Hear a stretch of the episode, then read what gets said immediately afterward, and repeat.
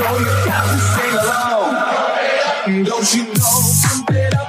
You've got to pump it up. Don't you know? Pump it up. This is the Jason Cavness Experience, hosted by Jason Cavness. Join Jason as he talks to small business owners and startup founders and other interesting people as we gain great insights about business, people, leadership, HR, and how each guest strives to be great every day. Hello, and welcome to Jason Cavness Experience. I'm your host, Jason Cavness. The Jason Cavness Experience is brought to you by Cavness HR. At Cavness HR, we deliver HR to companies with 49 or fewer people. Our guest today is Michelle Tsau. Michelle, you ready to be great today? I tried.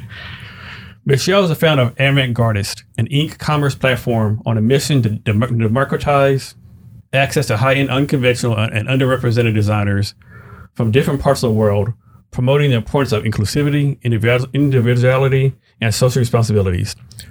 Throughout her career in the past 22 years, Michelle has worked in startups and corporate companies in both leadership and senior level positions. Her expertise spans supply chain, supplier operations management, program management, commodity, commodity strategies, and contracts. Michelle, thanks for being here today. I really appreciate it. Thank you for having me here today. So, Michelle, like most people, most entrepreneurs, you have a lot going on. And I'm going to de- do a deep dive of that later. But first, I believe the tagline for your company, at least I saw it on your website, on LinkedIn somewhere. It says uh, undiscovered fashion from around the world. Yeah. What, what's, what were you trying to do with that? Well, I'm trying to democratize, you know, access to a lot of incredible designers from different parts of the world. Um, I find pieces from different parts of the world and find that a lot of people find out it's pretty bomb that they couldn't find or know about them, you know, in the States. So this is where I discover this problem to solve. So, so Michelle, democratizing access to fashion, right? I think it might mean a lot of different things to different people. What does it mean to you?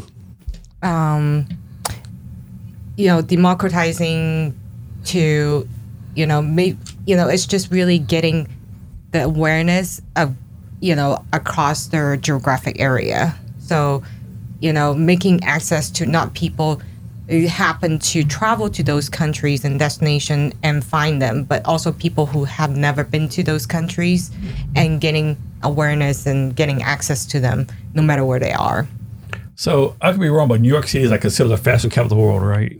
Uh, Well, New York, you know, Paris. I mean, there's uh, yeah, Milan. I mean, they have a fashion week like twice a year.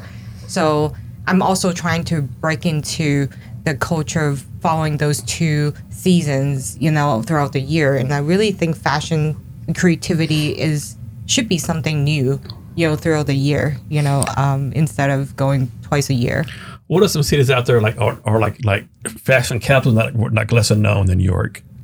Less known than New York. Le- lesser known than New York. What countries? Yeah.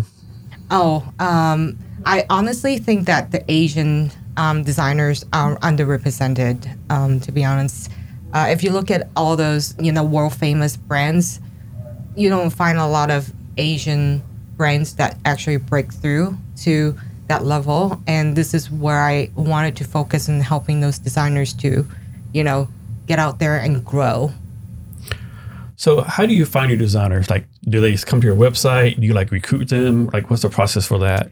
Well, I every con- destination I travel to, I I go shop around for different independent designers, and I do collect their information that way, and review and look at them, and I also have word of mouth for people or designers who come on board on my platform, who would you know also extend the network to other brands that you know fits you know my brand because they wanted to associate it with you know the brand they wanted to for their own brand so So how do you? What's the process for figuring out like this person can actually design or actually has talent? Um, how do i how do i access them Yeah. well i do um, not just look at their design you know first it has to be unconventional something is against the mainstream not something you can find at department stores and um, or chain or anything like that. But you know i'm really targeting to designers that is not as known um, but they're emerging you know have you know good creativity but also the workmanship and quality of the fabric that they choose. So I, know a big thing with you is like the social responsibility, or environmental responsibility, and I watched this TV show maybe a month ago, and they're talking about how people don't realize like how much textile waste there is in the world, right? Like Yeah. there's like literally billions of pounds, whatever. Yeah. Can you talk to me about the importance of you being a socially and environmentally responsible company and try to solve this challenge? Yeah, I tend to focus on designers who, you know, promote, you know, um, sustainability and society with responsibility because, you know, we all own it and we all want to be a future for our future generations to come. So, you know, designers, some designers may have like in limited ways, you know, by, you know, leveraging, you know, utilizing the, the fabric instead of wasting them. Some are, you know, really up and coming is using clothes, uh, use clothes, and create something new and one of a piece. And some designers create one piece that can wear five different ways, and some of them have different or special um, process. You know, eliminate you know, you know harmful dyes. You know that hurts our environment. When someone designs clothes, is there a difference between designing like a silk shirt or cotton shirt or polyester shirt, or is the process pretty much the same?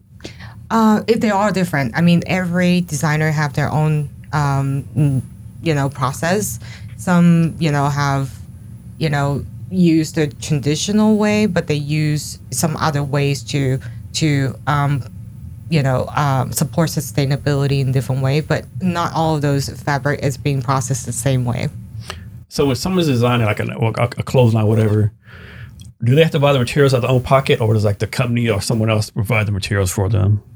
Um, they outsource them, um, and you know, outsource the fabric and um, from different countries, or um, some of them actually, you know, eh, manage those whole process and do it by hand too. So there's some craftsmanship and you know their you know own dyeing special dyeing process.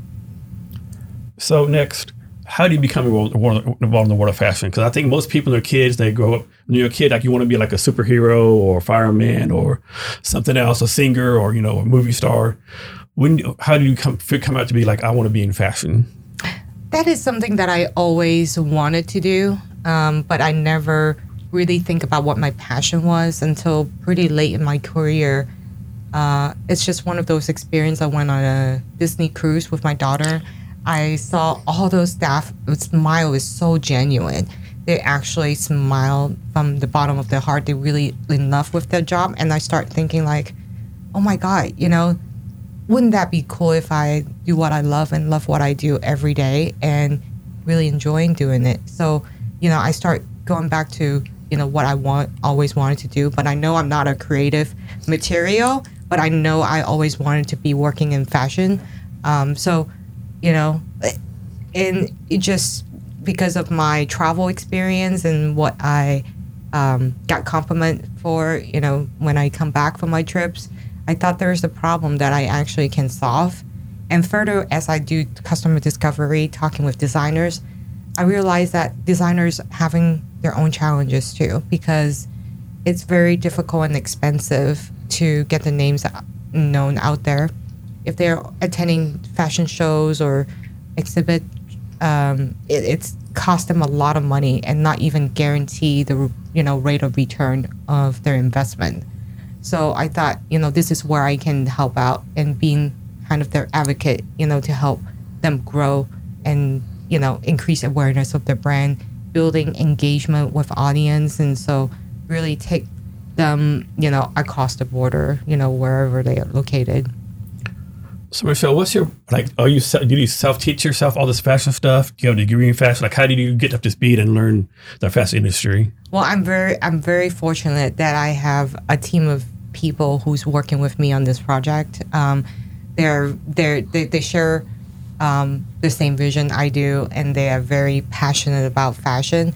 And I I learned you know along the way. So I think um, you know I'm very fortunate having a great team in place. You know, knowing the industry and teaching me about different things about fashion and I also have great relationship with designers I'm working with we're just like partners because it's a really a win-win I'm here to help them so we do collaborate ideas and working together on different things and Um, we could do in marketing and social media, and we collaborate with you know online virtual event that I do on a regular basis too, where I get designers in front of a camera live um, and interact with audience and showcasing their exclusive items that they design for avant-gardists or some some are not, but they are you know there are exclusive items that is exclusively designed for us. And you know those interaction peop- it's all about you know storytelling right? Who who they are.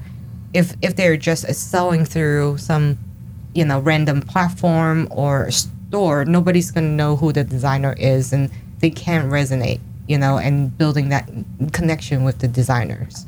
So Michelle, like you know, if you have a, a startup or a small business, they tell you, you know like product market fit, idea validation. How does a designer does a designer do the same thing? Like, do they, they does the design what they think is gonna, the company's gonna the customer's gonna want to buy, or they like take like different samples out and like, hey, in product market fit it, so to speak. Um, they don't. Um, and actually, that I realized that designer are mostly still, you know, going through very traditional business way. And you know, when it comes to creativity, they have their belief in their own, you know, philosophy how they wanted to design their things. Um, but they do aware of what's going on out there. Like during the pandemic, they would design something that's more comfortable and more comfy that you can wear at home or more, you know, um, uh, you know, ready to wear. So can a designer be too creative? What I mean is like they're, they're, they're- of course they're creative, they have all these great ideas, but mm-hmm. can it be like I want to say like out the wall and kind of wacky, like off the wall, right? But can it be like too off the wall and too outrageous, and they need somebody to like, come, hey, creative person, can you like tone it down a little bit? Is that a problem? Or is like, or just like you're creative, just go for it? Yeah, I think it, it, you know if you're creative, go for it. I mean, when I select designer, I can kind of tell whether they're really extreme, you know, really out there, or you know they're unconventional in a way that you know it's more for everyday wear. You know, I can get a sense of that too.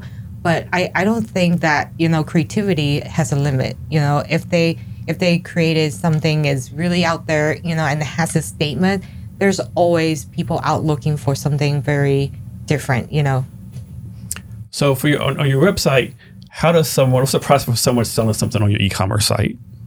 How do I suppress? Yeah, how do you how do you select someone to pick? How do you pick someone to sell on your website? Is it a process to go through, or a vetting process? I, I I'm going with word of mouth to start with. I also collect a list of designers from, um, you know, different sources. You know, whether by people or my personal, um, um, you know, um, awareness from travel or you know or you know social media that I learned um, from you know Instagram or So next, so how does one become a designer? Does someone just like wake up at when they're ten in the morning and say I want to make dresses and clothes and outfits? I mean, what's the process? Like, do they have to like like get a fashion degree? Is it like work experience? What's the process for that? I, I haven't been to a designer myself, um, but everyone has their own story. I have designer who, um, you know, came from you know fashion schools, and some you know was a dancer, you know, or you know related to art or some sort. You know, people just you know follow their passion and start creating something and building their own brand. But you know, um, not everyone can become one unfortunately because it's just very hard industry to survive it's a very fast paced and um, very fast industry but i'm trying to change that. I mean it's you know going from fast fashion has been very popular for some time and i'm really thinking that you know this industry sh- is shifting to slow slow fashion something more um, more delicate and more you know creative um, and unique rather than going with trend, which is not something that we we follow because um, those designers' pieces are very um, unique and and timeless. So you know, it's not like you know pulling out from your closet next year it's going to be out of date. You know, it's always going to be fresh because it's so unique that you don't find it you know in the department store. So what's like, like I- I'm sure there's not a normal career path, but what's like a quote unquote normal career path for designer? normal normally they'll go through you know fashion school and then they you know they do internship as well and then you know whether dur- during their their um, education or after they get some you know experience working with brands um, to get exposures and experience and then they start you know making their own stuff and build a brand. It's very i hear a lot you know going through this path. So, from your point of view so far, what characteristics do like the successful and the creative, like and the better designers have versus the ones who don't succeed in the career path? I would think that it's no difference than a lot of the startup. You know, personal opinion is, you know, you have to plan your your your your runway. You know, you have to do um, customer discovery, really understand, you know, what you know whether what what you created has a product market fit, and going through that discovery process, um, and have a long enough runway because it's it's not like you build your brand and you can expect it becomes you know scalable you know within a short period of time. You have to think about how you gonna you know um, plan out your your runway accordingly and your costs and all that. And they usually are one man show they do everything from sourcing to design to manufacturing everything selling uh, and they don't have the resources to do it. This is where i think that you know avant-gardists can help So, if someone's a designer, do they like? Do they say I'm a designer? I'm only, I'm only going to design shoes. I'm going to design women's clothes. Only this, or is it more like I'm a designer and whatever someone pays me to do, that's what I'm going to do?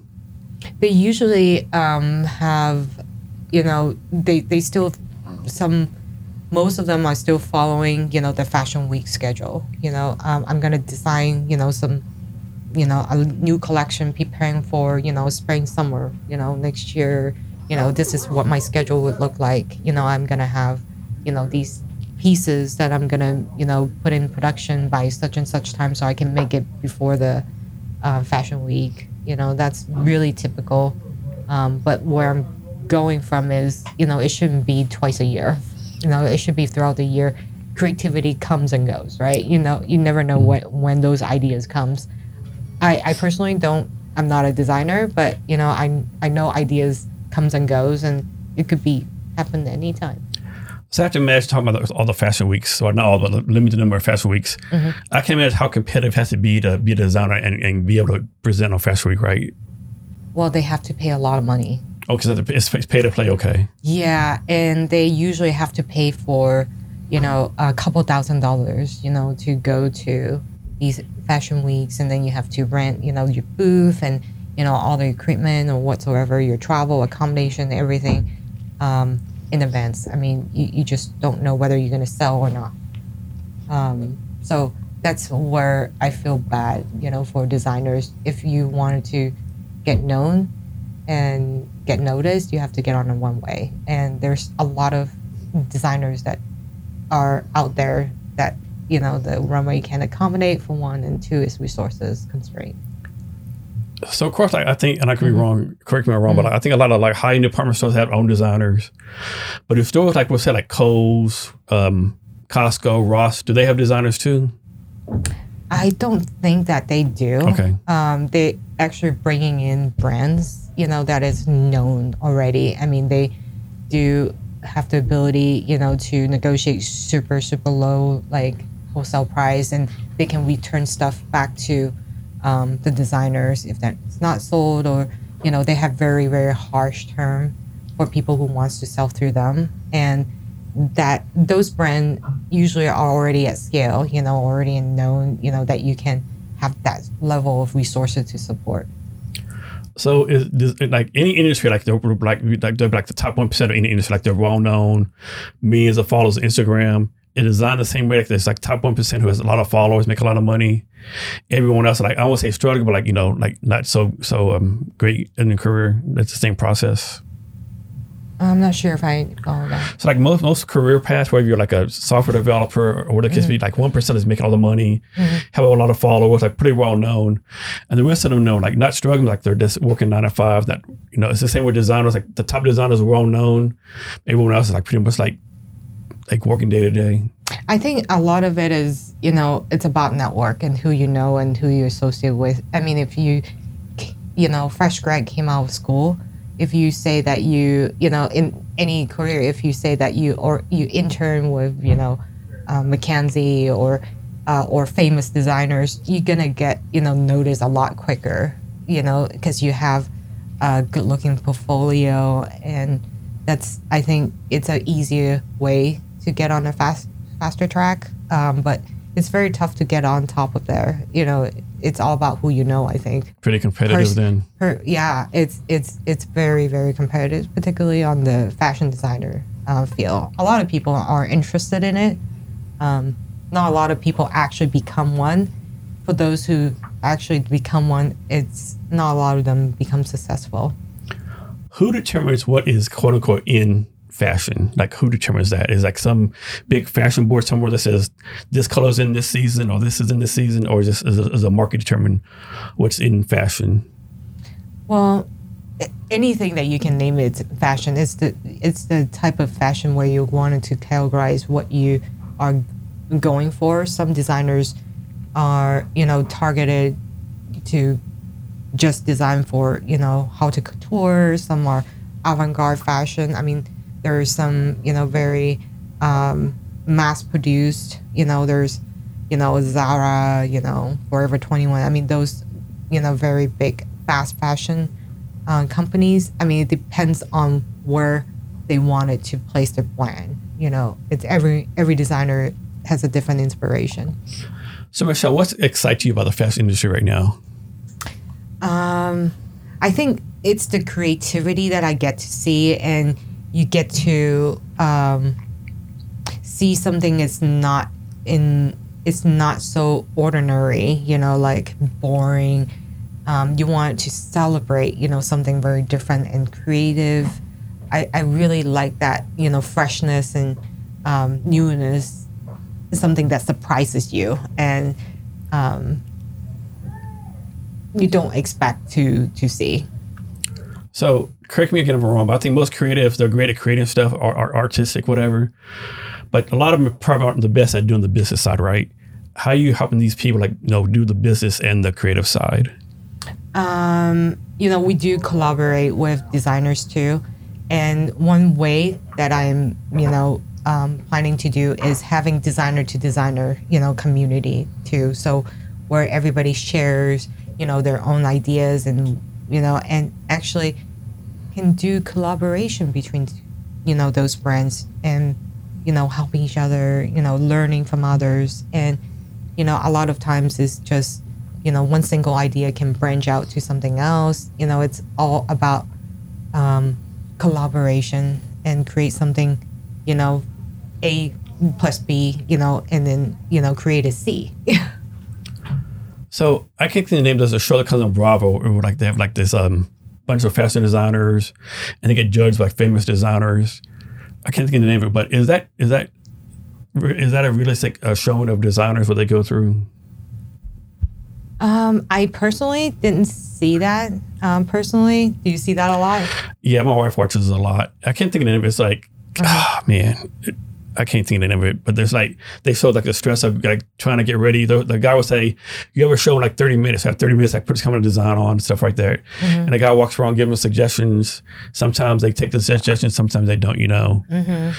it's like almost like um like you know sort of the, the voice on TV, like the, mm-hmm. something like that, except for fashion designers. Yeah.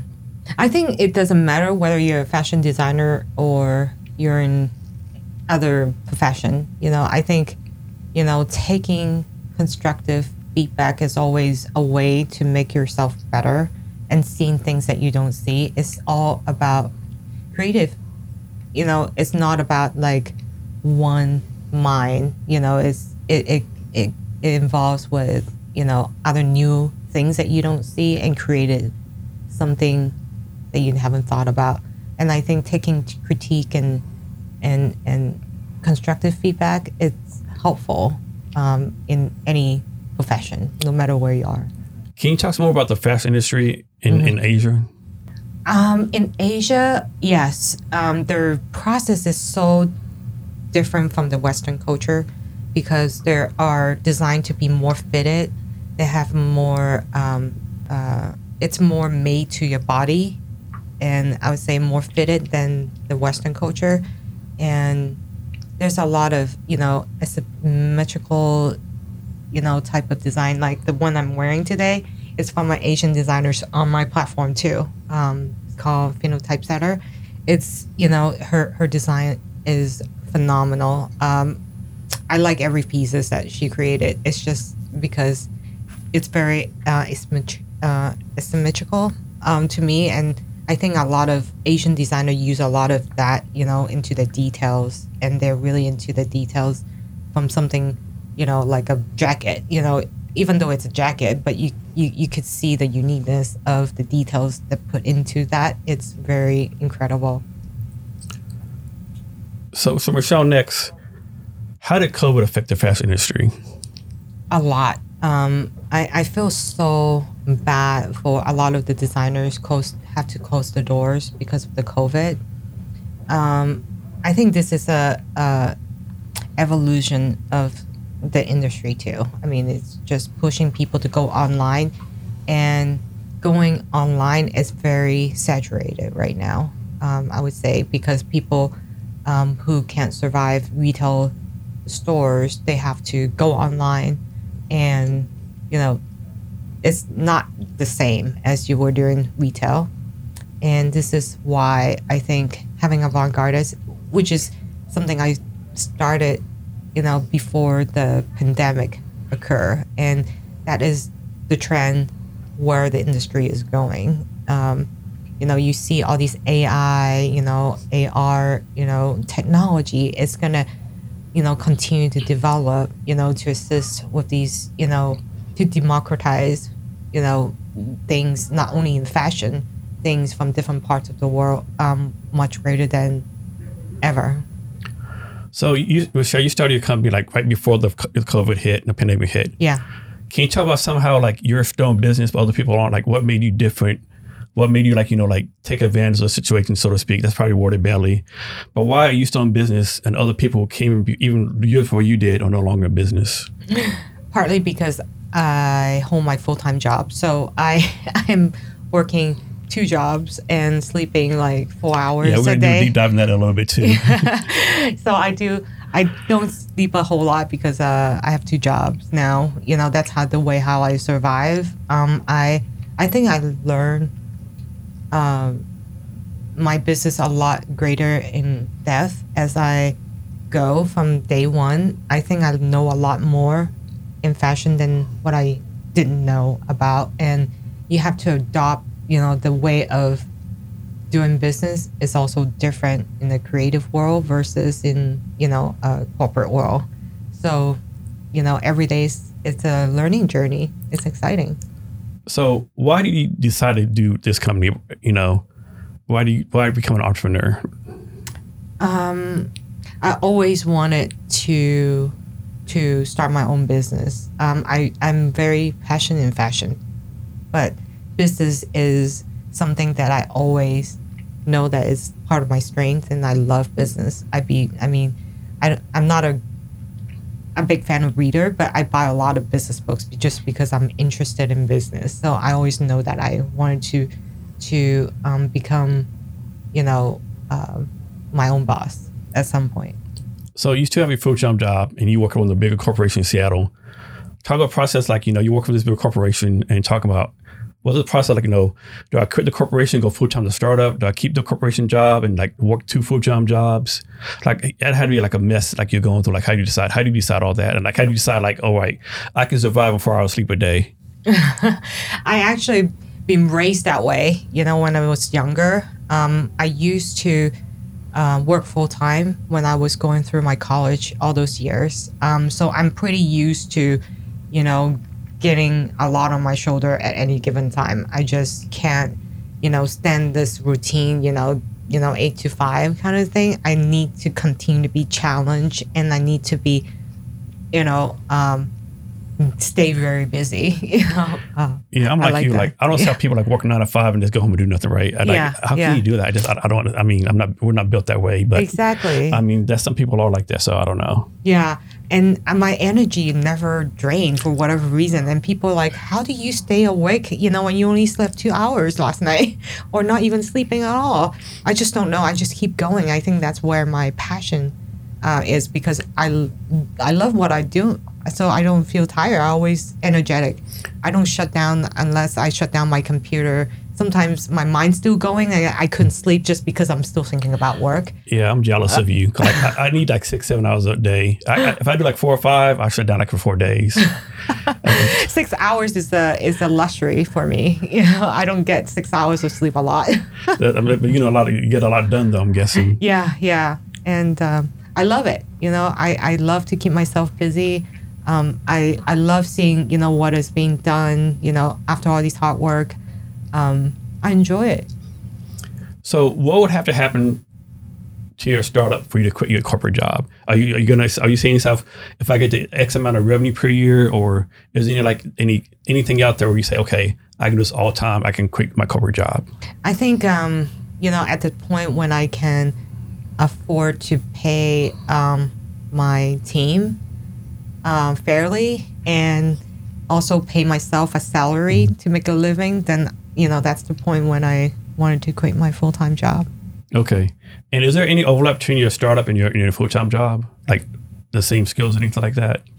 I think a lot of it is business acumen skills. You know, really assessing your risk. You know, it's a lot. You know, not not direct role, but you know, it's those business sense and acumen that I learned over the years um, in business, whether in a startup business I worked for before or in the corporate world. You just grow. I mean, if I start this business when I first came out of college, I might not, you know, be survive right now. You know, you don't know. Yeah, that's definitely a stereotype that I believe is not true. Everyone says, mm-hmm. "Oh, the startup people from Stanford, you know, 21 years old, you know." That's I found that so untrue. It's more like people like our age, you know, like Yeah. been around the block, so to speak, you know. Yeah. Another thing about too, like like I try to tell people like I have like crazy focus now, crazy energy, right? Like when I like when I was in my twenties, like man, if I get get up on my age, I'll be like older decrepit on a rocket chair. But like now I have this so much focus and energy, right? I'm not, I'm always going, going, going. I'm doing this, I'm doing that. I'm sure Yeah. you're the same way, right? Yeah, yeah, exactly. That's how I am, and I I'm used to. I think if one, even if when I'm going on vacation, my family love rela- vacation, but I just can't. I have to, you know, get up early in the morning and go, go, go, go. Like You have the whole day planned out. yeah, exactly. And that, it can be very exhausting if, you know, my spouse cannot, you know, take that because, you know, I'm just very exhausting to be around. So I, I know um, you do a lot of traveling, both for fun and for your job. Yeah. Can you talk about some of the favorite places you've been to? Japan, Japan. is my favorite so far out of all the places I visited. Well, besides Hong Kong, where I was born and raised, um, Japan has a very, very nice culture, people. Um, you'll enjoy even walking down the street. You know, you see everything is being packaged really nicely, um, and good quality and very creative. Um, I, I loved Japan most in everything. If I have to pick one place that I want to live, I think Japan would be my top. So totally random Japan story. So I was in the army and we were like, I was stationed, we were stationed with my family in Seoul, my family three years, right? Mm-hmm. Once a year we go back to the States to visit family, right? Mm-hmm. So every year, my only experience with Japan is this, is the McDonald's at the airport, right? and like ah. every time we go to McDonald's, it doesn't matter, it's two in the afternoon, two in the morning, there would be at least 200 people in line at McDonald's. And KFC too. Yeah. It's incredible. It- it's like, everyone says the best McDonald's in the world. Like, it's just insane how the line was. yes, yes, it is. Um, but I actually stay away from those places when I go visit. Yeah. I, I, I like to go to very, very Japanese style restaurant. I try different type of cuisine, you know, um, there, you know, there's different type of food in Japan. And I have very exhausted list of favorite things in Japan I wanted to eat. So, is there a place you travel to where you actually had a lot of fun and it was a good time? But most people are like, you had fun there. Like, how, how is that possible? Like, like I would never go there, but you actually had a good time there. Hmm, That's a great question. No, I think, you know, all those places, I think people, in general, people around me, you know love traveling too. So um, I think no, I haven't traveled to any destination that is kind of you know Off the wall, so yeah yeah. I haven't yet, but you know Do I want. Where do you want to go travel to next that you haven't been to? Um, South Africa is one. Um, South Africa, you know, living in a safari is another experience. It's very exciting. Do you happen to know Nick Hughes from Founders Live? Yes. so he's on a podcast. He told me South Africa was the favorite. pla- Johannesburg was the favorite place he's traveled to. Oh, is that right? He said that was his, like his favorite place ever. Yeah, yeah. I I've seen pictures, and you know, I, you know, asked my husband to look into it at some point, but maybe at some point. It's it's not cheap. You know, if you wanted to go on a nice trip to Yeah. South Africa safely, it's not cheap. I can imagine. And so you you came to the United States from Hong Kong at age 14. yeah, yeah. Can you talk about how the so-called immigrant experience has helped you be a better entrepreneur? Can you hear, hear, the, hear the time like in Silicon Valley that a lot of mm-hmm. investors mm-hmm. prefer to invest in immigrants because they have the drive and you know mm-hmm. they're, they're not spoiled and don't take stuff for granted. Yeah, yeah.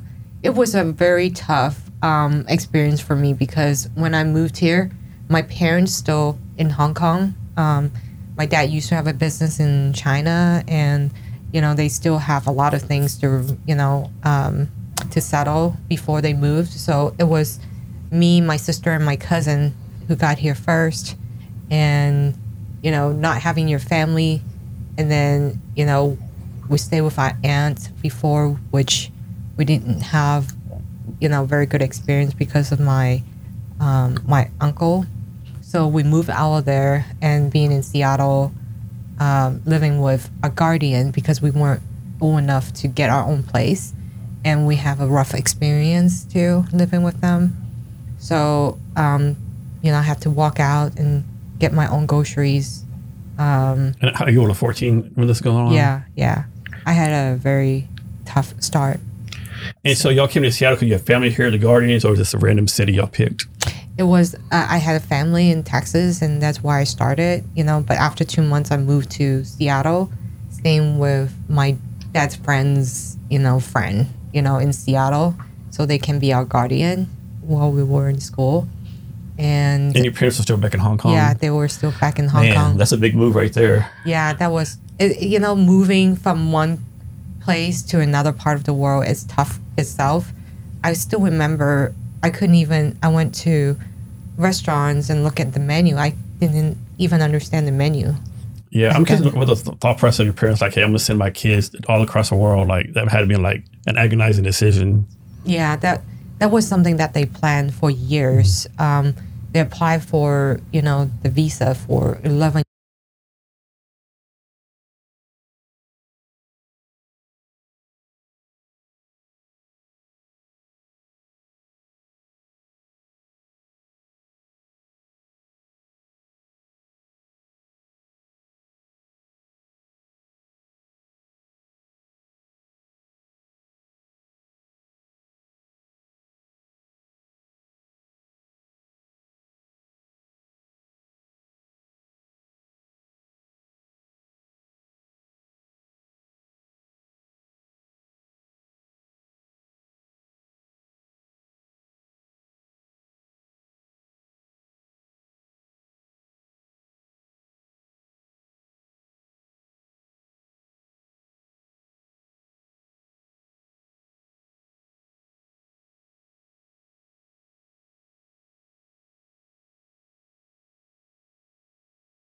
Years before it actually you know come to our turn um, because we're going from you know relate uh, relatives you know sponsorship to come here so they always knew you know it, partly because of 97 they're scared of you know Yeah. um, the the communists taking over Hong Kong so that's something that they planned when I was a kid so I'm, I'm somewhat ignorant on, on some things. So Hong Kong is a actually a part of China, correct? yeah And so I'm presuming the language in Hong Kong and China is the same. no it's No? not Okay. uh, Hong Kong speaks Cantonese, Okay. and China, for the most part, except for maybe Guangdong par- um, province, Mm-hmm. is speaking Cantonese. Other other than that, it's all Mandarin. So it's Okay. different, and written wise, they're they they're they're in simplified Chinese versus Hong Kong is traditional Chinese. And Hong Kong used to be under British rule for the longest time. Yeah. Then they're independent. Yeah. Or they gave it, I want to ch- gave it away, but then they like transferred China rule or something like that. So a bunch of politics and Yeah. all that kind of stuff's involved with it. Yeah, yeah. It it took they took over in '97. There wasn't a lot of changes until the recent years. You've probably seen on the Mm-hmm. Yeah. news, but Trying to make it more communist, so to speak, I guess. Um, yeah, and we knew that it was coming. It's just a matter of time. And so you know to to you know get move to U.S. is something that we were prepared for. Um, I was actually excited uh, until I got here and been through those tough times and. Now thinking back, it actually made me the Yeah, made who a I stronger am person, yeah. stronger person. And, you know, I work when I was 16 years old. Um, and then, you know, I've start working full time later on, you know, throughout my school years and, you know, really getting real world professional experience make me, you know, more mature than, you know, people in my same age group.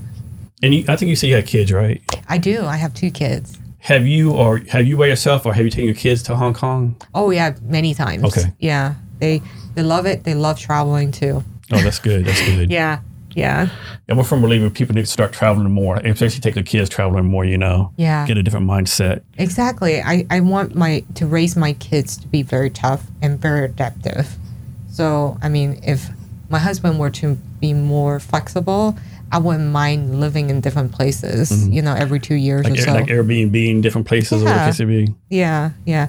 I'm more adventurous, and he's the other extreme. So Yeah, see, I, see, I'm uh, my, I'm the adventurous one. My wife like has to have like a, like a list twenty miles long, twenty pages long. You know, Uh-huh. what did this? What did this happen? What did this happens? You know, I'm more like, let's go do this. Mm-hmm. Yeah, you know? exactly. Have you checked the weather? Have you done this? Have you checked this? No.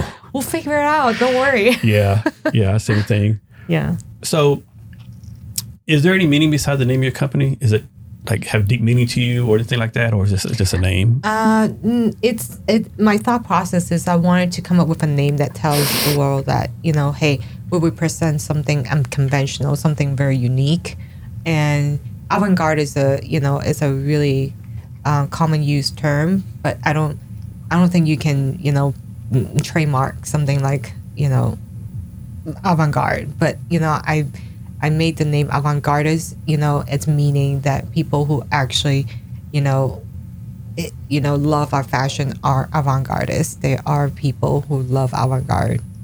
So, I'm presuming that your husband and your kids support what you do and all that kind of stuff. Yes. Can you talk about the importance of like your close friends, spouse, close family supporting you? 'Cause a lot of people like, I support you, but they don't really support you, right? Can you talk about the importance of that? Yeah, I can tell you that. Um, besides my husband, um, I don't think anybody really support me in my family. Unfortunately, they they feel like that. Well, you know, Like the they don't, tip- they, don't get it right. No, they don't, and they um they want they wanted me to stick with my corporate job. You know, you you you know you you're making comfortable you know life, and why are you working yourself like this? You know, for something that's not realistic, um, and they don't get it. And my husband is very supportive of what I'm doing, and he would encourage me sometimes that, you know, um, if they can see what your vision is, they would have done it themselves, or you know, or they're they're entrepreneurs. So there's got to be something that you see nobody sees, and you you know you believe in it and just try it. You know, so you don't leave any regrets. So, are you bootstrapping this? Are, I am. are, are you planning a fundraising event? So you're going to try to bootstrap the whole thing? What's your plan with that? Uh, I'm I'm planning to take the business to a point where I'm scalable and start raising funding. So I'm trying to bootstrap as long as I possibly can. So how how you do with this, right? I think a lot of entrepreneurs struggle with this, right? So they start fundraising or, or whatever, and they and they pitch or whatever, and they have a the company, but they have a they have a challenge telling their vision to the investor, right? How are you gonna make sure you tell your vision to the investor, so to speak, that they get it? How do I tell them about my business? Yeah, how you make sure they get the vision for your company? Well, you have to show them, you know, this is, you know, what the customer is saying. This is what, you know, the demand and c- customer pain point is. You show them, um, you can prove them that there is people are interested and they're buying. You know, there is a product market fit. Here's the growth. Um, this is why I wanted to take the business to a point where it's scalable before I raise funding. So I'm not, you know, spending time pitching, you know, 200 companies and getting $20,000 in funding. You know what I mean? Exactly. So um, there's a show that comes on TV called um, there's a singer named T Pain has a show on TV called uh, T Pain School of Business. I watch that on a regular basis. So one like a weekend spotlight is this lady out of Brooklyn. Her show and her her company is basically you know all the, all the thrift stores or secondhand good stores. Mm-hmm. They put all those clothes in an app, and people like go in the app and like, like say whatever, and they say okay, what you want is in like you know Denver, Colorado, whatever, right? Mm-hmm. And she said she spent like a month in Silicon Valley trying to pitch it and got nothing right. But then you know start having revenue and stuff, and people start calling back, oh, we get it now. We want to invest now, right? Exactly. And, you know, looking at Elon Musk, when he started, you know, his, you know, empire, nobody actually agreed uh, with what he was doing. And he get a lot of criticism um, for what he was doing. But he keep on going down what he believe in. He's actually, you know, became very successful. But, you know, imagine if he took the advice from people, oh, don't do that, you know, or, you know, this is going to fail. He, there won't be, you know, Elon Musk. Yeah, I remember. I could be making this up, but I remember seeing where like um Howard Schultz, he was saying like you know, the first thousand people who talked about investing in Starbucks making bigger all said no. It was a thousand and one one person said yes. Yes. Mm-hmm. And those are, you know, how we the. That's why they become a unicorn. yes. Um, think about some lessons you learned so far in entrepreneur journey.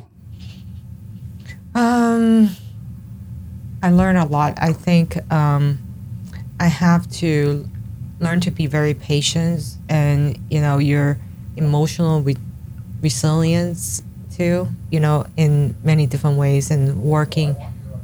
You you can't be um, so you know strict on okay you know if you if you wanted to go do this. There's many different ways to get to where you want it to be. You just have to receptive of you know different different environment different industry to you know adopt yourself into it. And i do a lot of self meditation and keep telling myself you know hey you know look at this from a positive perspective.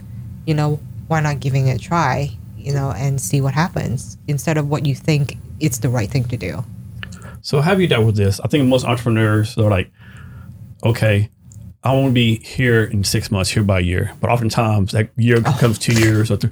How do you deal with the frustration and how do you make sure you're patient of like, you know, like I'm I'm doing the right thing, I'm in the process. And also follow across like I think a lot of entrepreneurs like we're in the weeds, we're in the trees, you know, and we and we and we fail to look back on the last year.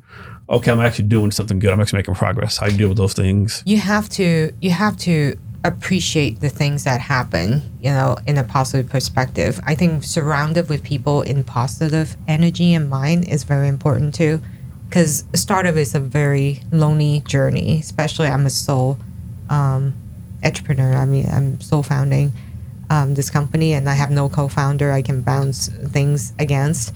And i'm f- very fortunate having a good team of people with positive mind um, in around me and then we celebrate every little things. You know you don't just talk about oh how much sales we made how about you know followers? How about our facebook group? You know is growing and you know and you have to recognize all little things that you should celebrate and give credit to your team and yourself for as you know stepping stone. So um you know of course my expectation going into this business was different than you know what it is today i think it's very true to a lot of the startup business too I know like a lot of investors say, you know, you have to have co-founders. But my thing, like, you know, if you're the CEO, Mm-hmm. what are you actually going to tell your co-founder, right? Are you are you going to tell them all the bad things all the time, because then they might get down on you, right? It's it's like, Mm-hmm. can you really tell everyone that's going on with you if you're the CEO, right? um, I, I don't have a co-founder and you know i always wanted one but it has to be the right one Just like getting married, right? Yeah, exactly. I I joined network where you find co-founder, uh, co co-founder who can do this with you. I found that you know I almost got one before, and but he's not really into fashion. I could feel like that, you know, he was really just into making money. So, you know, that's a that's a white flag right there because you're gonna run through a lot of hoops and you know ups and downs, and you don't want people who see, oh, okay, it's not gonna work, so I'm just gonna leave.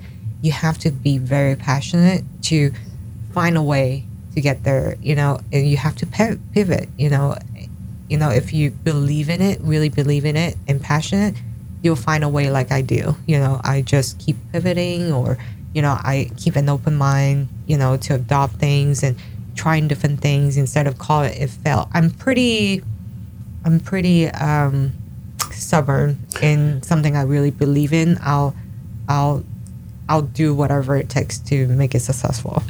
So for the people your team, h- how do you bring them on? Like, what kind of characteristics do you look for? Like, suppose watch, someone's watching this, like, man, I want to, I want to work for Michelle.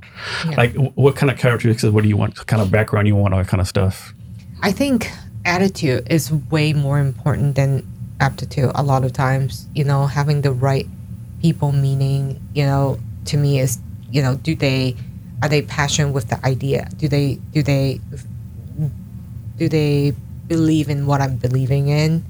Um, do they go above and beyond? Are they, you know, so, you know, some people would be just, you know, do what you're told to do, right? You know, if it's not nothing something else, in my nothing more, no initiative, exactly no problem solving skills. Exactly. If you, I, I'd rather hire someone who's green, you know, who actually would study and go research and go, uh, you know, do something to to educate themselves rather than people. Oh, I know how to do it. I just do it. You know, it. I I rather hire someone who's less experienced but with a great attitude, open mind, positive energy, because you really need that for startup. And I'm, I'm guessing you have a, it's a fully remote company that you have. Yeah, fully remote. So how do you, when you hire someone, bring them on, how do you make sure they can do remote work? Because I'm a firm believer everyone cannot handle remote work. What's your process to make sure they can actually do remote work? Well, we have um, weekly um, team meeting and kind of going around and statusing, you know, what what's your key priorities on a weekly basis, and you know, um, things that they need to do, action items, and you know, and I also very um, good at you know tagging up with people like calls every week um, how you doing not just about the work itself but also talking with that person and really care about you know what they're going through. They may be going through some personal issue. Um, we have a trusted relationship you know and share everything with each other and really open. And all your people all in the States or all over the world? I do have some people in the States. I do have people in Hong Kong. I have someone in Croatia. Croatia, okay. Yeah, and you know, and also another um, company I'm working with is in Berlin too. So it's pretty, you know, around the world. How do you work through the challenges like the, all the different um, what's it called? I got brain like the uh, different hours, the time zones. How do you work through the time zone challenge? Um, That's why I don't sleep. I I do I like last night I, I had a call with um you know potential designer. Um I was on the phone with her until um almost three AM in the morning. I started at one, so that happens to me all the time. so, who is your customer? my customers are people I'm, I'm not demographically targeted. I, I don't think i really encourage people to dress for um, themselves and you know individualistic is very important. So i'm not targeting to people like in certain age. I really think you know people can be you know 60 year old and you know wanted to dress you know for who they are you know and become very fashionable and um, so the people I'm targeted are, are fearless to, you know, try different things, appreciate the um, creativity, and, you know, someone love to travel and appreciate different culture. Um, yeah. So you know how you you have like it's called like red carpet events in Hollywood, and be like some favorite famous movie star, and they'll say, mm-hmm. you know, so and so who you're wearing, and they say the person's name. Mm-hmm. I'm guessing that's a big deal, right? I'm guessing the person gets the actress or movie star gets paid to wear the outfit to get, mm-hmm. or they're getting paid like say the person's name. Yeah. Yeah. A lot of that's why the mostly other big brands are getting noticed because they they do wear you know expensive brands or you know well-known brands who can afford to pay these celebrity for you know advertising Based for advertising. yeah So, what what do you see? Like, what's a, from your point? of What's, what's been some pros and cons of being an entrepreneur that you didn't expect? Yeah, I, I don't think that becoming a entrepreneur is not like you become the boss and then you know people have to um, listen to what you say that you have to do, um, which is I think it's more healthy. You know, before going into it, you know, you would think you know become your own boss. You can you can do whatever you want, and and however you want to do it. But I learned that it's actually better off if you created a culture is open and collaborative and listen to people's ideas and thoughts you know can create something different and something you haven't thought about it's not like the ceo is always right um, you're not the smarter person in the company Hopefully, Also- hopefully you're not the smartest person in the company, no right? exactly exactly you just need to know how to get the smartest people on your team not you becoming the smartest person And I'm, I'm sure you had the same thing. Like I know so many people start a company because, well, I don't want to work for a boss anymore. I'm my own boss. Mm-hmm. Well, you will find one boss. That corporation have like, you know, ten employees being your boss, your customer being your boss, vendors being your boss. I think a lot of people miss that part. Yeah, and and I don't think that it's healthy. You know, no matter where you work, to be honest. Um, of course, you have to answer to, you know, your boss. You know, in a corporate world where you don't have to answer to anybody. You know, as an entrepreneur, you know, you don't. Ultimately, you still make the decision for your business. It's not, you know, something that your team can can make a decision for you. But you know, it taught me to start listening more about what people are doing and what people are thinking and taking different perspective with an open mind um, that is a, a, a learning process for me and it's eye-opening I, I i learned something new that i didn't know about so So Michelle, how do you do this? Like, you know, let's suppose you have hundred things to do tomorrow. How do you make sure you focus on things one, two, and three versus going to number eighty-seven?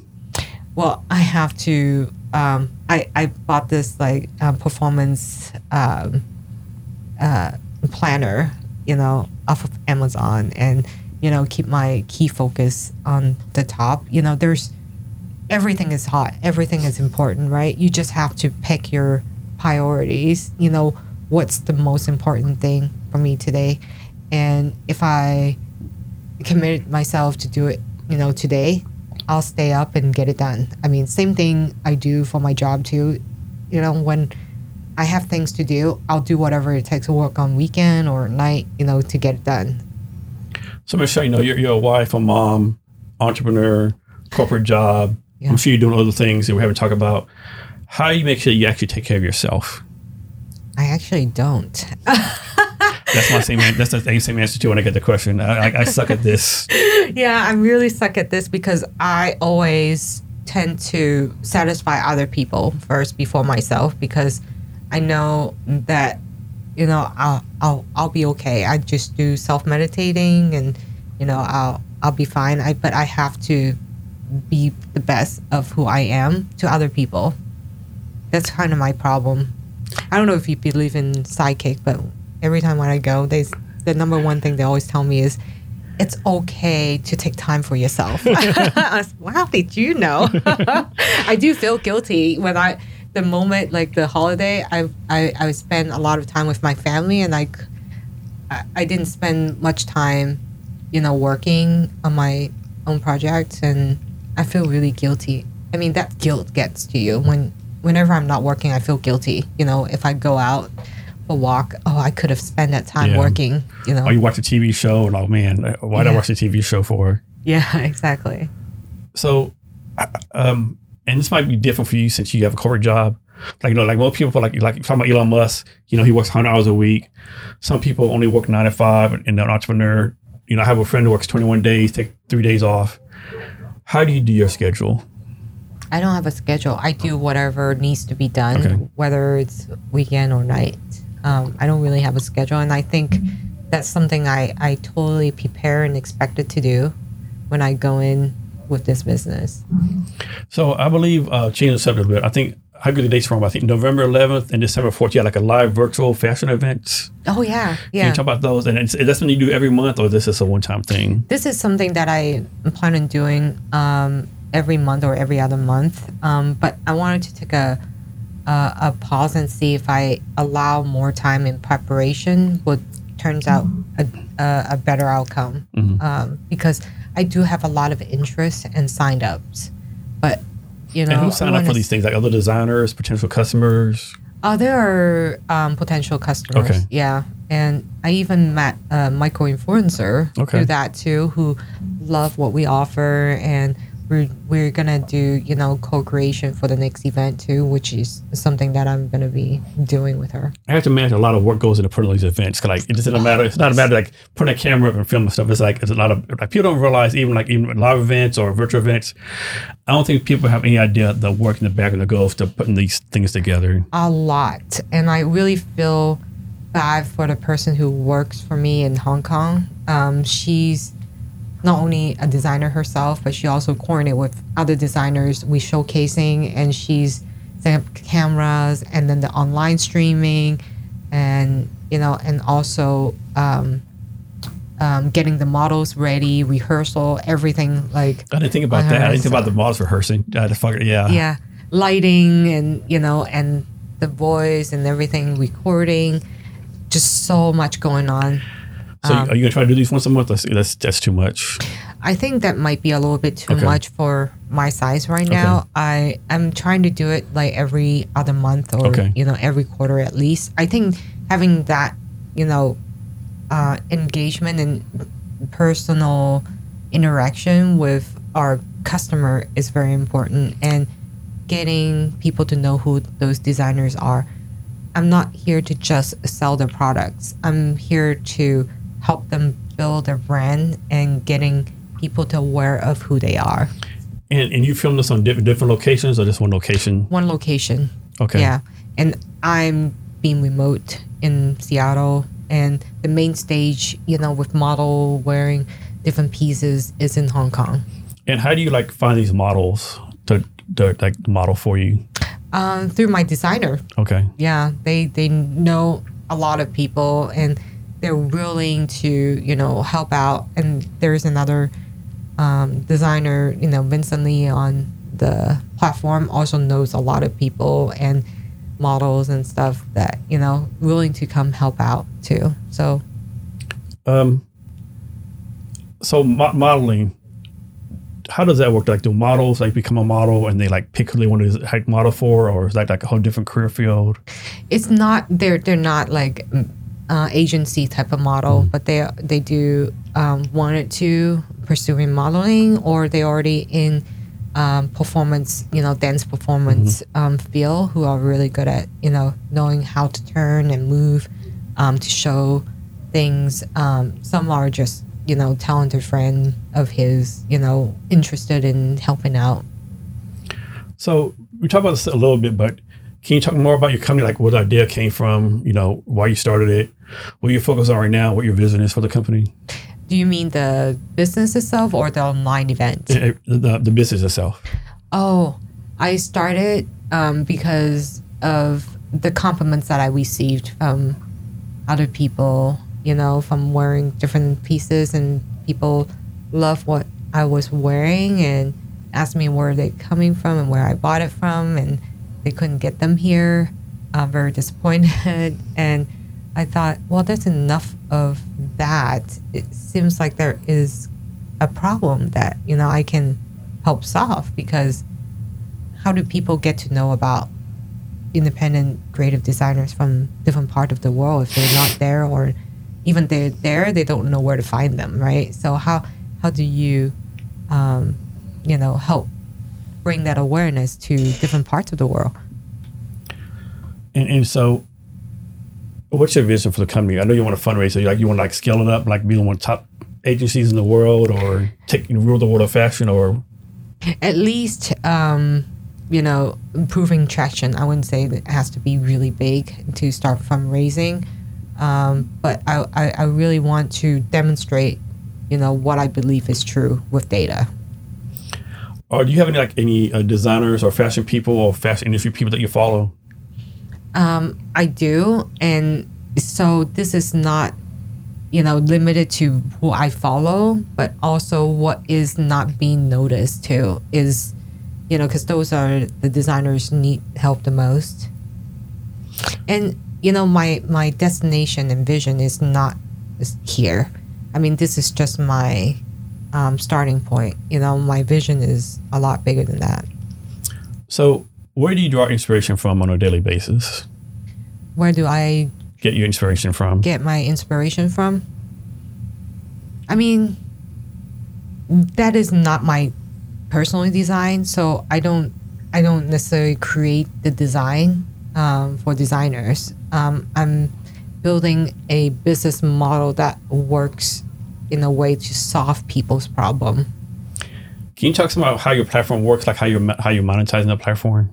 Yeah, um, this is almost like a, a I'm playing as an advocate uh, advocate role for for designers and created this digital place where um, or hub where people can discover and access to themselves and it's going to be completely dropship model so if you are a customer wanting to buy certain things on my website it will be drop shipping from wherever the designer is to you directly So let's suppose someone buys something on your platform, Mm-hmm. they get it, it's a wrong size or whatever the case may be. Mm-hmm. Do they come back to you or they go directly to the, the person who made it? they actually will submit that through me and then you know um, if it's a wrong size or whatever you know it will be coordinated with the designer um, so because i have to um, because i'm it, it is a commission model so i i'm not making money from designers to join our platform unless they sold something through my platform right? So um, i have to know when i need to pay them depending on when the customer um, received the item and you know after the warrant you know the return period then when i pay them. So i need to know where that is So I think you talked about this before, but can you talk more about how you make sure, like, what they say they're selling is actually like high quality, high end, like all that kind of stuff? Like, what's your process of that? Because obviously you can't go to every design location and feel it yourself, right? How do you make sure they're selling what they're saying they're selling? um, i do ask for two um, sets of outfit as sample to me um, and and I'll do look at the workmanship and the fabric and everything and make sure that it's not something, you know, very cheap um, and not doable. Um, then I'll keep those pieces for um, content creation or you know uh, influencer campaign that you know people get the free pieces and they can create you know um, their experience and post it Do you have a favorite fabric or favorite cloth that you like your clothes to be made out of? Like you have a favorite? personally i love cashmere, Cashmere. just because i i like the the the comfy feeling um, but it doesn't matter what it's made out of i i i think comfortable you know and softness is very important i didn't care about that when i was younger it's all about style right? And then you'll learn over time that oh after one wash or whatever you know a few washes it's it it's not the same anymore. And then you have to you know throw it away. So um, that is not very sustainable. And i want something more timeless and something durable. I can keep it for years to come and it's still fresh. So you your, your e-commerce platform. Is there anything different about your e-commerce platforms for like the tech piece or data or apps, or anything versus another e-commerce platform?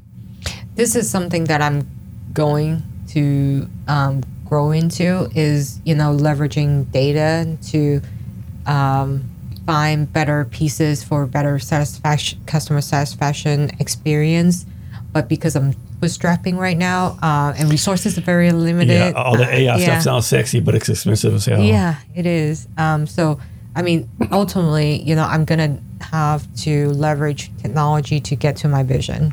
Do you see something where like AI like picks clothes out for someone down the oh, road? Oh yeah, or- I mean, right now, I mean, the, there's a very basic level that you know it's being done on you know whatever e-commerce platform you use. There are some very basic ones, but you know it's nothing near you know where we need it to be.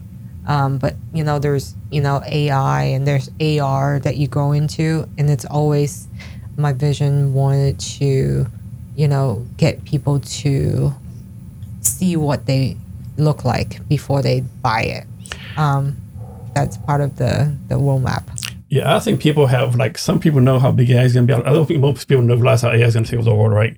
I know there's a startup out of Boston called Overjet, and they're using AI to like do dental exams. You know, Yeah, yeah, you're like, what?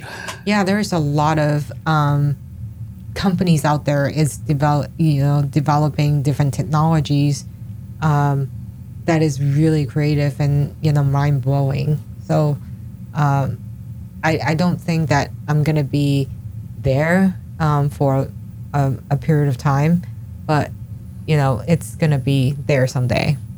So Yeah. Um, so Michelle, is there anything I should I should ask you that it didn't, or anything else you want to talk about? Um, no, I think you get it covered really well. And if you have any additional questions, you know, let me know. Yes. Um, so I forgot to ask you this during our pre-talk, but do you have like any gifted resources to give away? Some people do, some people don't. Um, you know, I do sometimes like, for example, like Cyber Monday, I do a little giveaway for, you know, tagging your friends and whatnot. And I'm also, you know, looking for, you know, the right type of influencer, you know, to do um, some collaboration where I'm giving out, you know, f- free items for them uh, as opposed to, you know, paying them, you know. So it's got to be some, you know, micro influencer or people who wants to support small businesses and uh, independent designers. So Michelle, can you share your social media links with everyone for you and your company? Yeah, my handle is Avantgardist Inc. Um, it's the same across all the social media platform, um, all the major ones that you can think of, like Pinterest, um, IG, Facebook, Twitter, um, TikTok, all those the same. So I really like your Instagram. Are, are you are you the one taking the picture Instagram, or you have someone doing your Instagram for you? Uh, I'm having people to do my Instagram for me. Um, it's mostly our, you know, designer generated content or content that, you know, we find uh, we we look for designers um, who are creative and we wanted to um, tell our audience about who they are um, on our Instagram or you know pictures of our, our product in our shop as well. And we're to have more contents to be created for um, the upcoming um, collection from a couple designers. We're going to have some videos and uh, we're going to have some behind the scene, you know, what it takes to prepare for it. It's going to be exciting. Yeah, I, I don't know if the right your Instagram definitely pops off the page, so to speak. You know, Yeah. Yeah. it's really good. yeah and wheel you know you can see you know wheel as well you know some of the videos i think people are really i think getting very short on patience so you have to keep it really short Yeah. in a way that I you get into yeah I want to be entertained now. yeah exactly keep it short and sweet and get my attention or else you know i'm just gonna just go to the next Are there any upcoming designers that the most people don't know about? oh there's plenty you know you're gonna have to follow me to see them Do you have a favorite designer? Oh, too many to name. So um, you will see my pick as because you know all the designers that I like, you know, is going to be on my platform for sure um, because I personally create them. So designers, like if you have a regular job, like your corporate job you have, I'm sure you have a 401k, you know, benefits, whatever. Yeah. I'm guessing designers don't have that, do they? No, unfortunately, no, they do not, and they're bootstrapping like I do, um, and you know they don't have mostly don't have necessarily a full time job um, to keep their business moving, and so many of them are struggling. Yes, that's unfortunate. Um, yeah. I'm trying to think of anything else I need to talk, talk to you about. I think we've covered a good deal today. Yeah. So, do um, and for for our listeners, would have her, her gift and the social media links on the show notes. You find the show notes at www.cavnesshrblog.com. So, Michelle, um, can you give us any wisdom or advice, or anything you want to talk about? Um, I just think that um, for people who don't don't know who I am, please check out you know our shop at you know shop.avantgardist.com, and I'm also launching my website uh, avantgardist.com shortly. It's you know just in the final stage of you know getting that finalized, and you'll see you know some of the creative that designers have created and who we are, our stories and whatnot, you know, in our webpage. And you can connect with us at info at avantgardist.com. So, Michelle, thank you for coming today. I really appreciate it. No, I appreciate the opportunity. It's my pleasure talking with you today. And to our listeners, thank you for your time as well. Remember to be great every day. Thank you for listening to this episode of the Jason Cavness Experience. Be sure to connect with us across social media at Cavness HR. Thank you, and remember to be great every day. Don't you know, pump it up. You've got to pump it up. Don't you know, pump it up. You've got to pump it up. Don't you know, pump it up. You've got to pump it up. Don't you know, pump it up. You've got to pump it up. Don't you know, pump it up. You've got to know.